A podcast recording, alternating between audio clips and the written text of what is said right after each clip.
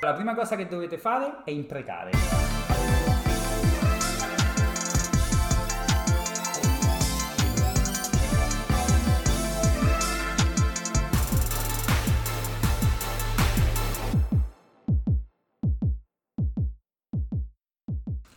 Ok, bentornati su Meocast, io sono Alessandro e con me oggi c'è Gabri. Gabri- Gabriele, ciao. Ciao Gabri, Eh, per chi non se lo ricorda in realtà Gabriele è già stato ospite da noi qualche tempo fa in un bellissimo episodio sulla dispnea che vi consiglio a tutti di ascoltare, però per chi non ti conosce Gabri ehm, vuoi raccontarci un attimo chi sei e cosa fai?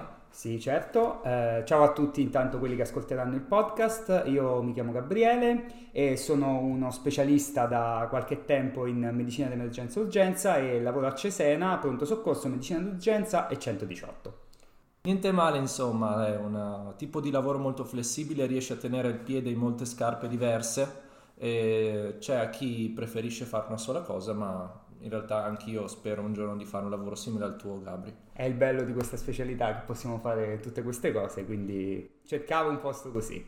Ok, Ehm, va bene Gabri, allora oggi parleremo di sedazione procedurale, giusto? Esatto. Ok, Ehm, allora iniziamo già subito con la prima domanda, cioè che cosa intendi per sedazione procedurale?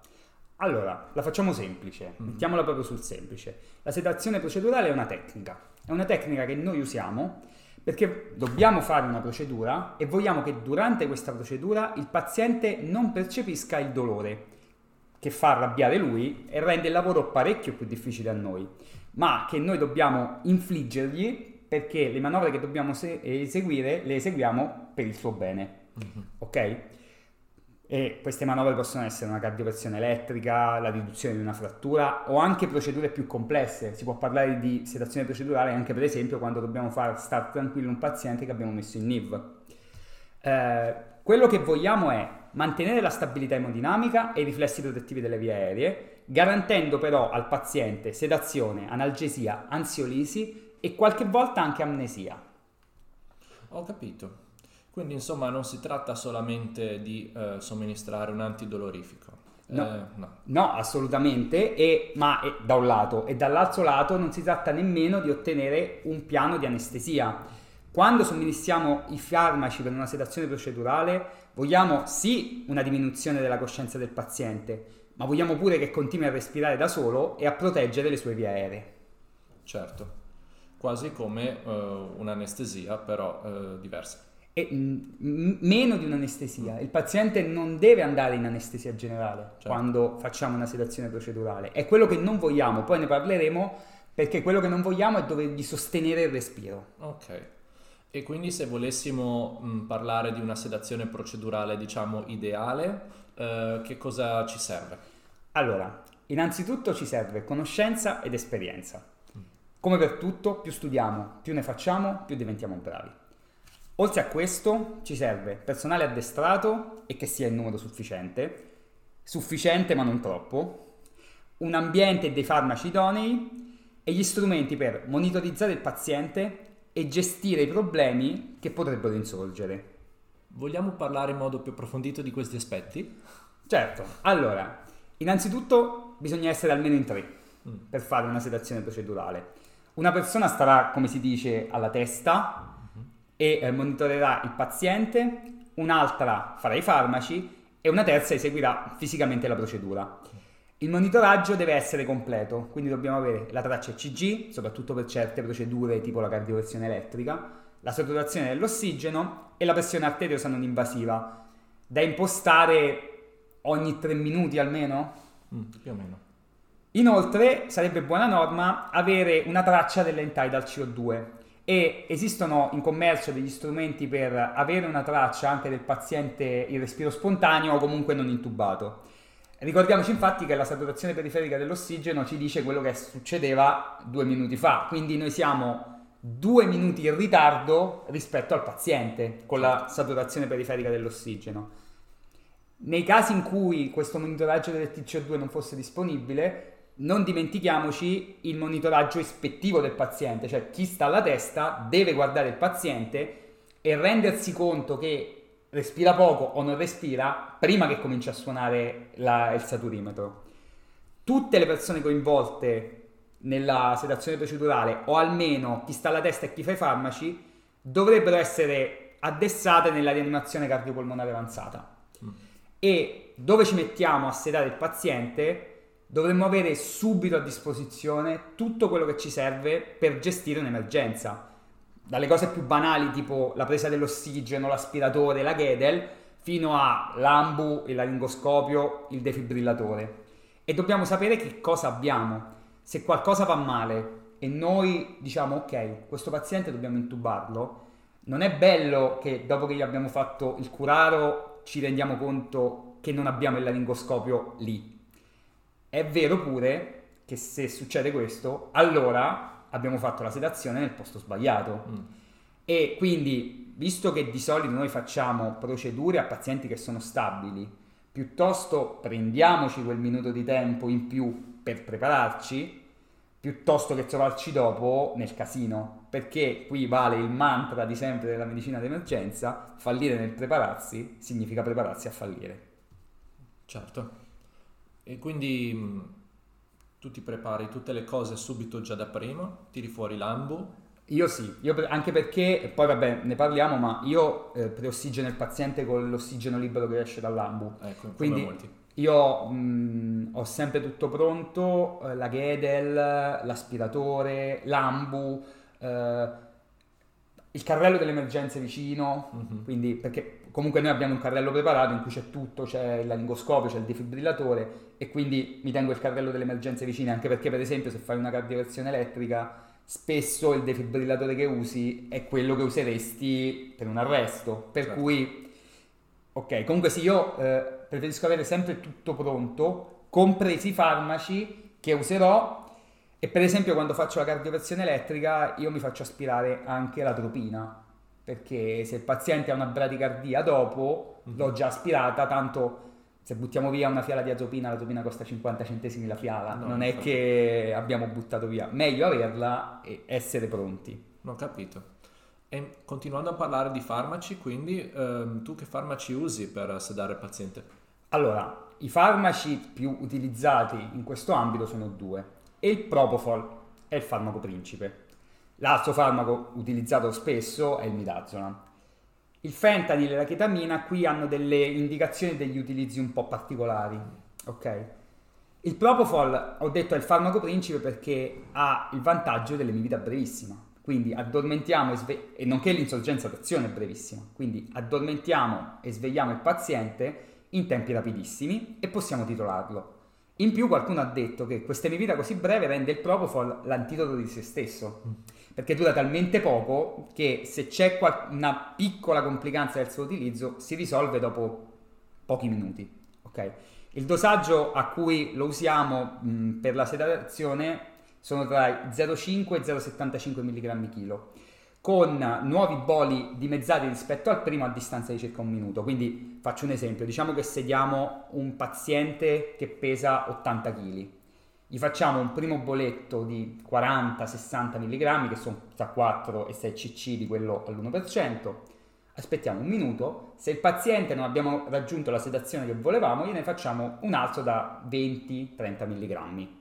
La dose massima è 2 mg per chilo ma è una dose che sconsiglio ai deboli di cuore perché è un dosaggio da induzione di anestesia generale.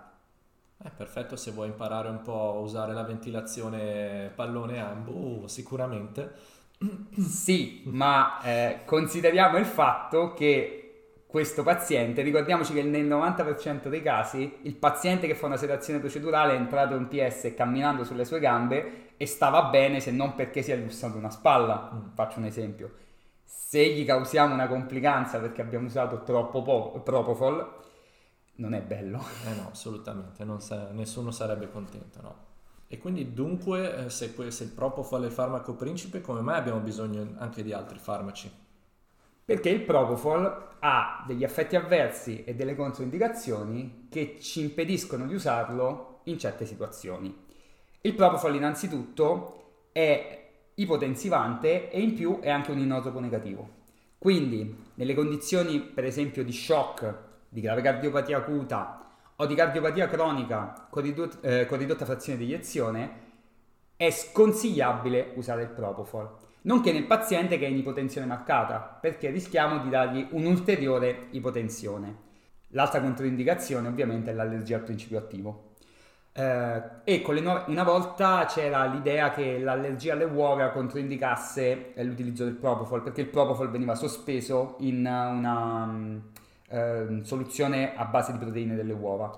Oggi si usano le proteine della soia, quindi con le nuove formulazioni è improbabile che mh, il paziente possa avere una reazione allergica se è allergico alle uova o anche se è allergico alla soia, da quello che sappiamo.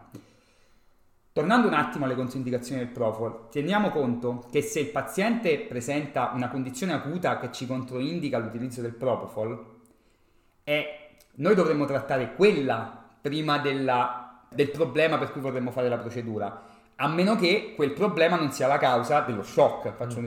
L'esempio classico è quello della fibrillazione atriale ad alta risposta che causa un'instabilità emodinamica o uh, una um, ischemia cardiaca allora in quei casi è chiaro che dobbiamo risolvere quel problema, ma non dobbiamo utilizzare il propofol per sedare il paziente per fare la procedura. Possiamo utilizzare il midazolam o al limite la chetamina. Tu per esempio, anche parlando di questi altri due farmaci che hai citato, come, come li usi?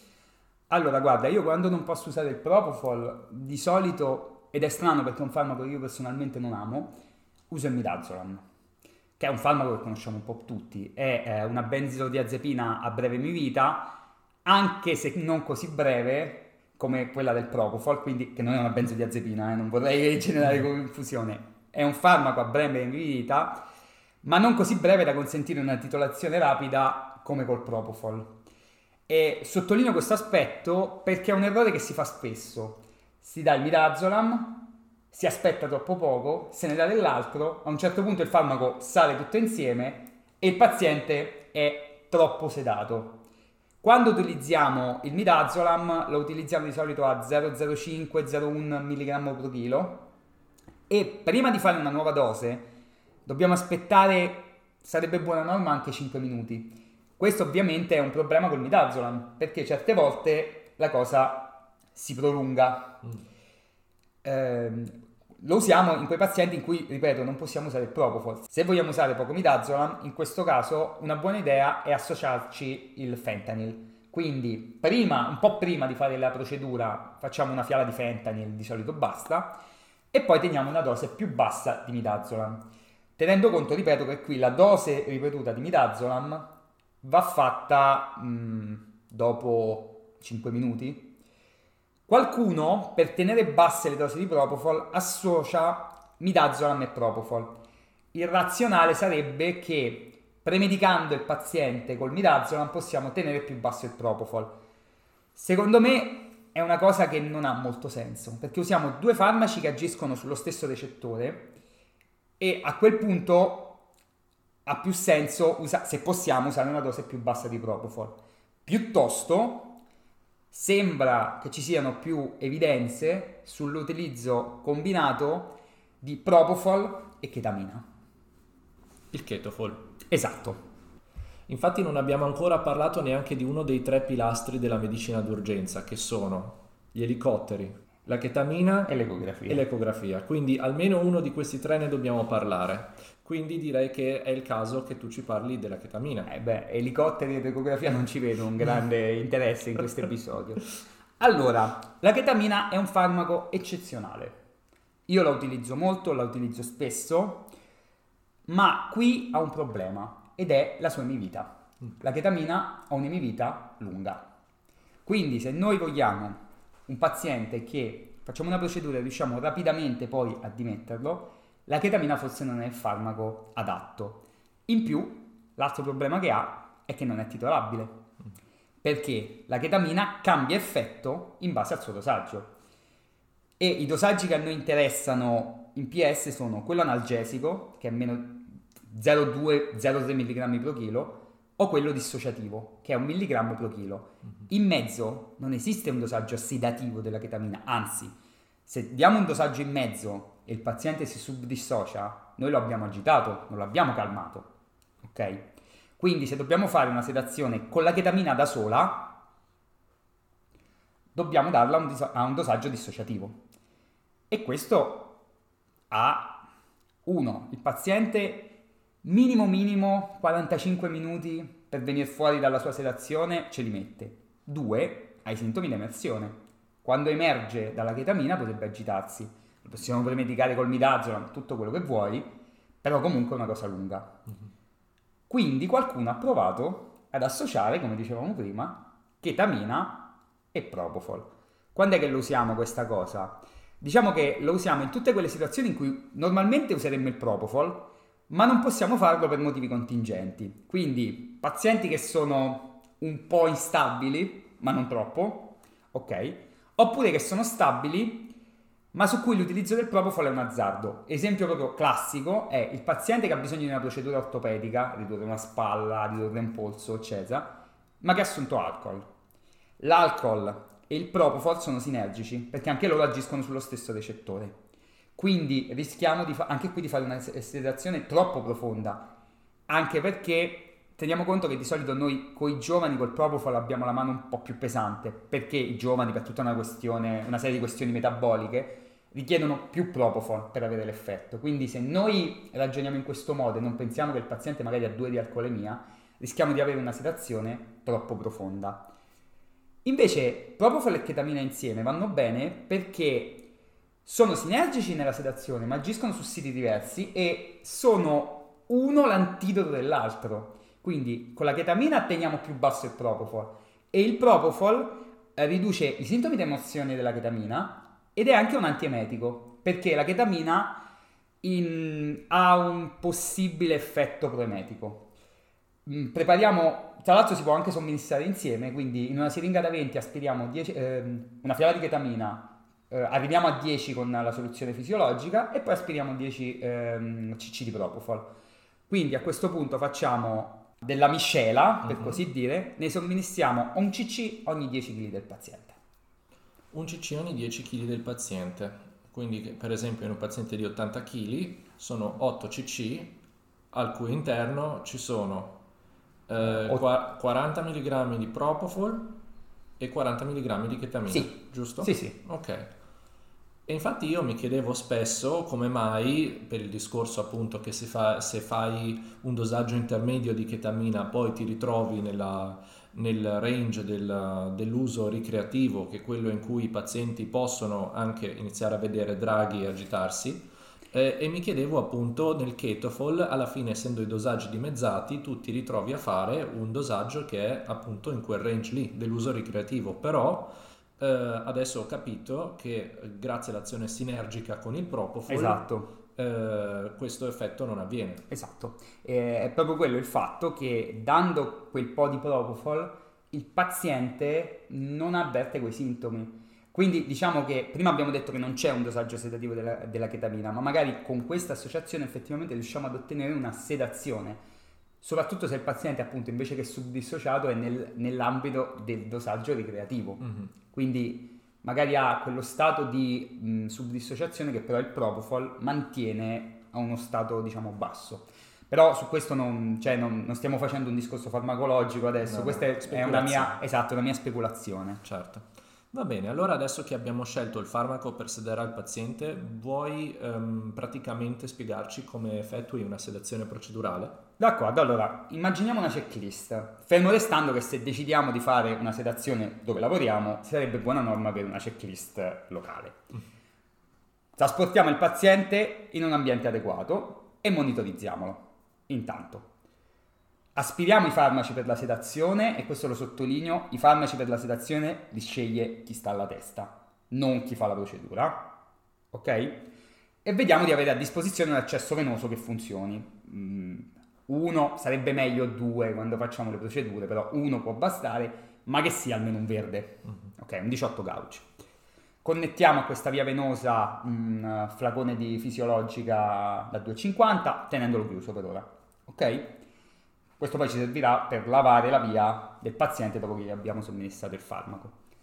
Preossigeniamolo, è buona norma comunque preossigenarlo, si può fare con una maschera semplice, ripeto a me piace farlo anche con l'ambu, senza ventilarlo, tra l'altro il paziente è ancora sveglio, non si lascerebbe mm. ventilare, e anche senza appoggiargli la maschera sulla faccia, semplicemente gli avviciniamo la mascherina con l'ambu connesso all'ossigeno, tutto aperto, e gli diciamo di respirare profondamente. Questo potrebbe bastare. Quando il paziente raggiunge la saturazione del 100% e la mantiene per almeno un minuto, allora possiamo partire con eh, la, la, sedazione.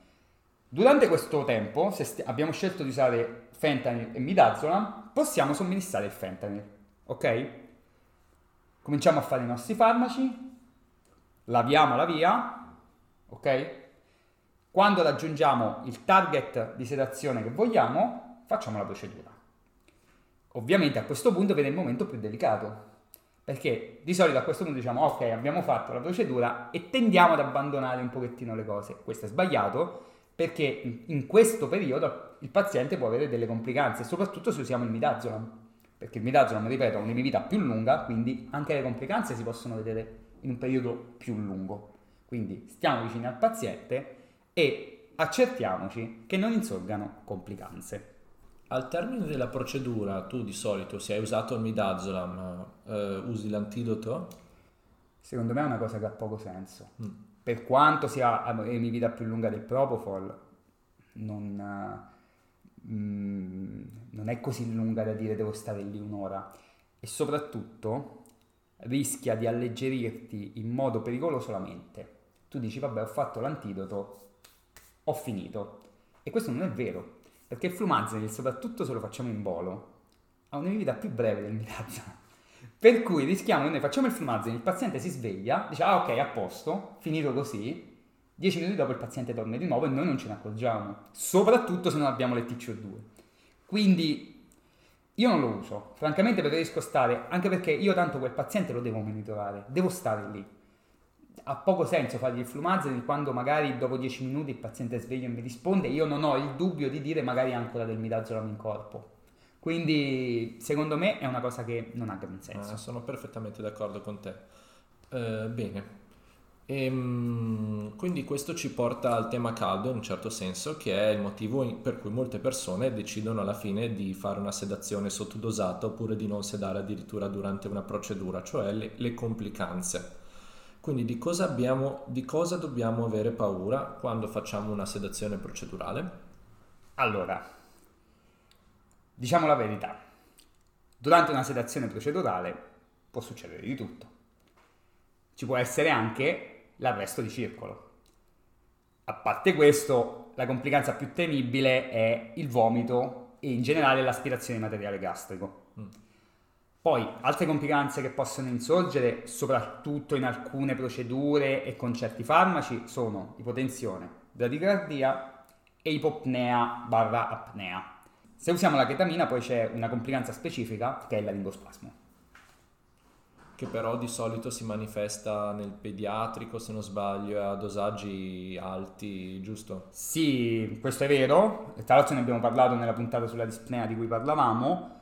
Eh, sì, è una complicanza più comune nei, nei bambini, succede anche negli adulti. Un consiglio che vi do per non farne insorgere è non somministrate la chetamina in bolo rapido. Bolo lento, tiratela a 10 e fatela tipo in un minuto perché una cosa che mh, aiuta l'insorgenza del laringospasmo è la somministrazione rapida. Però è vero, però succede anche nell'adulto, eh? quindi non pensiamo che vabbè stiamo dando la, la chetamina a un adulto non gli verrà il laringospasmo, può certo. succedere. Ok, quindi se succede una di queste terribili cose, cosa dobbiamo fare? Allora, la prima cosa che dovete fare è imprecare. Aiuta a scaricare la tensione ed è giustificato perché la letteratura ci dice che le complicanze durante le sedazioni procedurali sono piuttosto basse. Certo, se volete anche avere il dettaglio di, di, che cosa imprecare, seguite naturalmente i vostri protocolli locali. Ovviamente sì, eh, in base al posto in cui lavorate ci sono santi e madonne esatto, adatte. Di competenza. Esatto, di competenza. Chiedete una consulenza del vostro sacerdote di fiducia. Detto questo, eh, scherzi a parte. Allora, se il paziente va in arresto non ci dobbiamo inventare granché. Seguiamo il nostro protocollo ALS e lo rianimiamo come rianimeremmo un arresto da qualunque causa. Se stiamo facendo una cardioversione e il paziente ha una delle complicanze possibili della cardioversione che è la bradiprea, come dicevamo prima, può essere d'aiuto l'azopina, 0,5 mg, massimo 3 grammi. Ok, si fa in bolo quindi. Um, ovviamente l'azopina vi può servire anche per le bradicardie in cui il paziente non va in arresto. L'ipotensione la trattiamo come trattiamo l'ipotensione in ogni altra condizione. Gli facciamo dei liquidi e, casi rarissimi, le ammine. L'ipotensione, piuttosto, dobbiamo essere bravi a non farla venire. Mm. Andiamoci piano col Propofol. E a te capita di usare, per esempio, farmaci come il, quelli anestesiologici eh, per la pressione? La fenilefrina? Sì, per esempio ti capita di usare la fenilefrina? Non in queste circostanze. Mm-hmm. Poi io personalmente, mh, piuttosto che la fenilefrina, se devo fare un, um, una mina in bolo, preferisco usare l'adrenalina. Mm-hmm. Perché gli effetti avversi sono gli stessi e l'adrenalina mi sembra più efficace. Quindi se mi trovo proprio nella situazione di un paziente con uno shock molto brutto, molto instabile, in periarresto, preferisco un bolo di adrenalina da 20-40 gamma piuttosto che la, ehm, l'E-Fortil, quello certo. che il nome lo conosciamo tutti così, quindi esatto. quello che chiamiamo E-Fortil col ah. nome commerciale. Io personalmente preferisco l'adrenalina.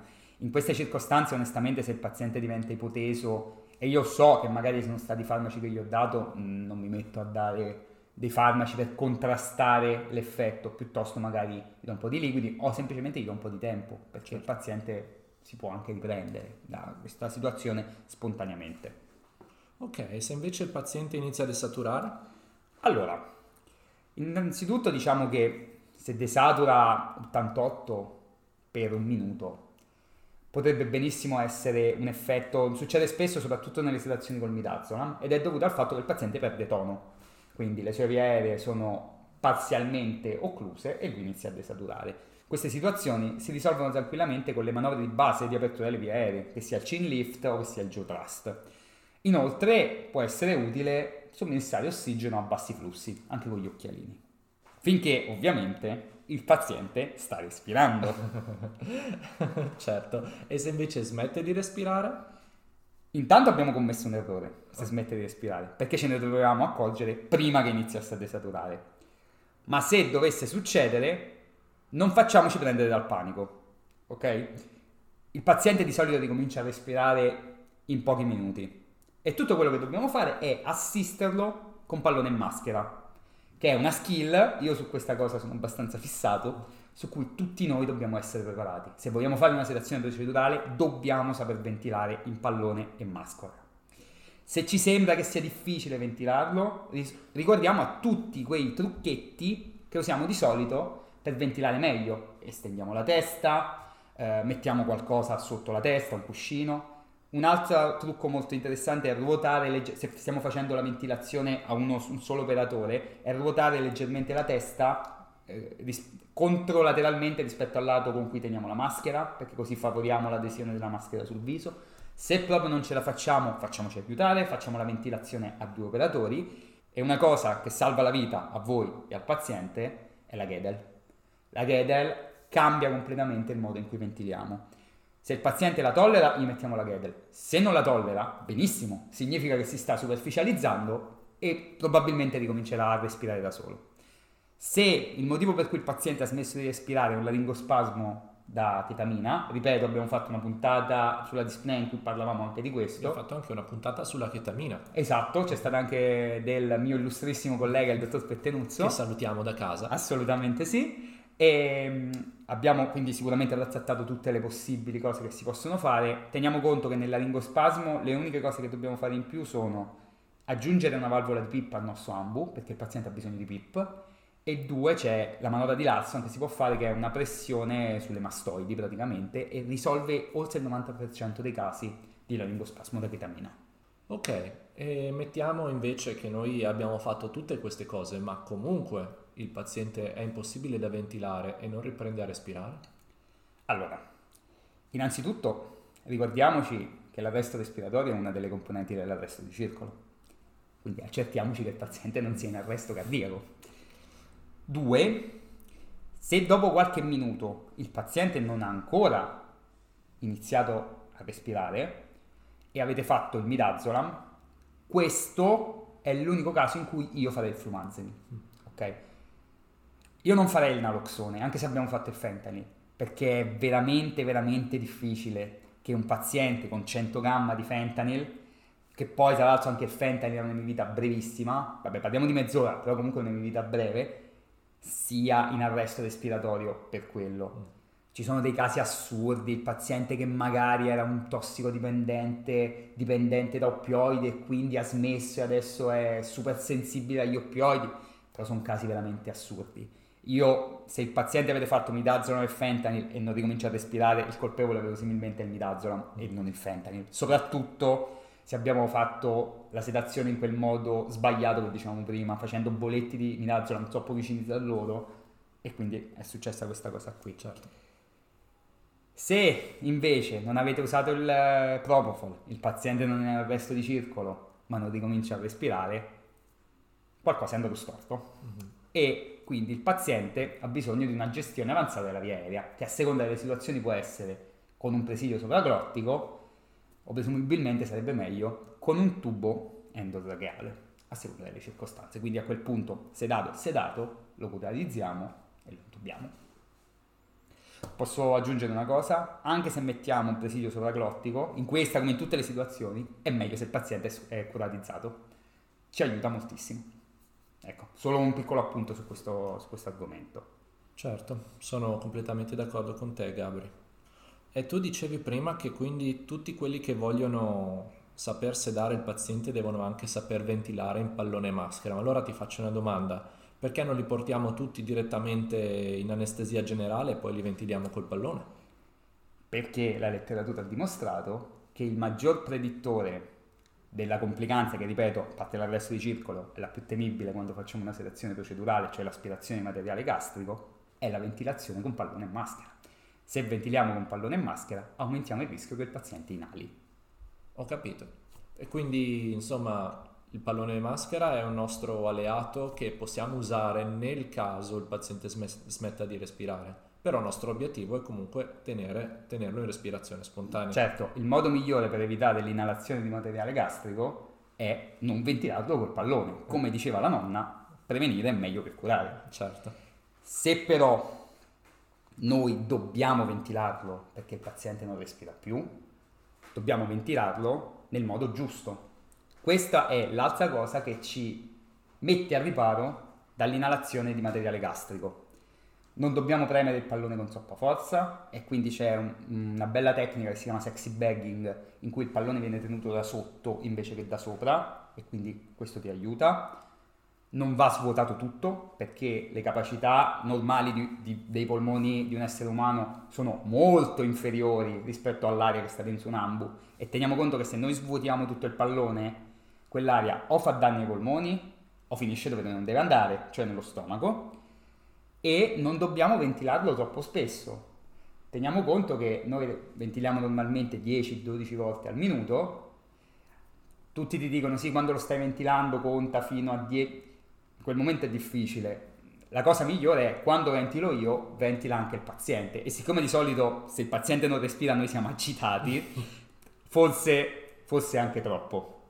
Ecco, l'altra cosa è se invece che con un ambulo stiamo ventilando con un vai e vieni, ricordiamoci che la valvola di pressione non deve essere tutta chiusa, perché sennò gli diamo troppa, troppa pressione. Certo, è interessante, magari un giorno parleremo proprio del vai e vieni e della sua valvola perché sembra che nessuno è sia una, capace... Esatto, una cosa esoterica, eh, questo sì, sì, vai e vieni. Va bene, e, ehm, quindi abbiamo parlato di eh, aspirazione di materiale gastrico, e, e, quindi la prossima domanda viene da sola, cioè eh, il digiuno prima della procedura. Allora, anche qui, razionalmente ha senso. Se il paziente ha stomaco vuoto, non ha niente da rigurgitarsi nella via aerea.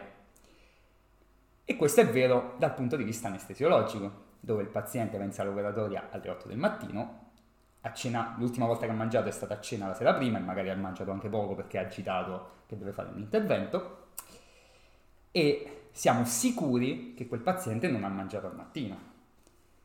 Ma in PS, l'FA, sappiamo tutti che spesso e volentieri è un pasto abbondante che la scatena al, al paziente. Quindi non solo il paziente ha mangiato, ma magari ha mangiato tanto. Fibrillazione atriale di Natale. Esatto, classico. Mangia tanto e beve poco. Quindi eh, capo, ehm, Ferragosto, proprio mangia tanto e beve poco, è il suo.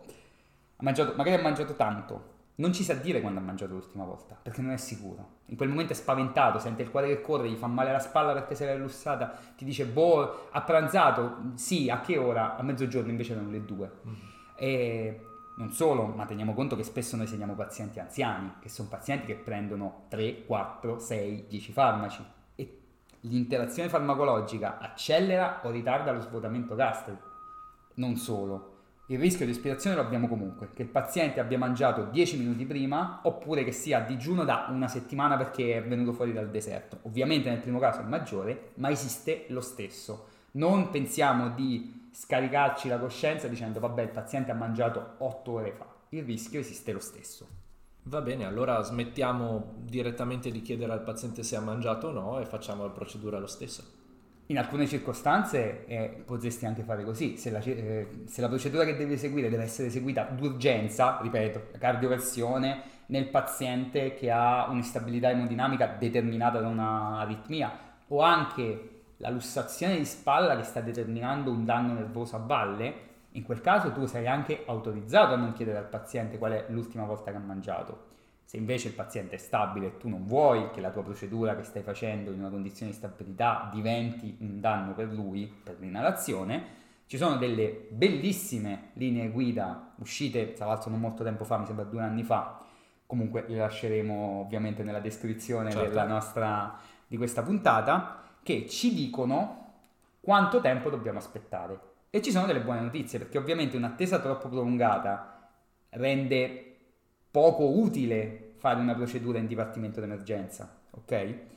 Però queste linee guida ci dicono che se il paziente non ha predittori di rischio per inalazione e se non usiamo il propofol come sedativo principale, bastano anche due ore di digiuno dai solidi. Il paziente può anche bere un minuto prima di fare la procedura.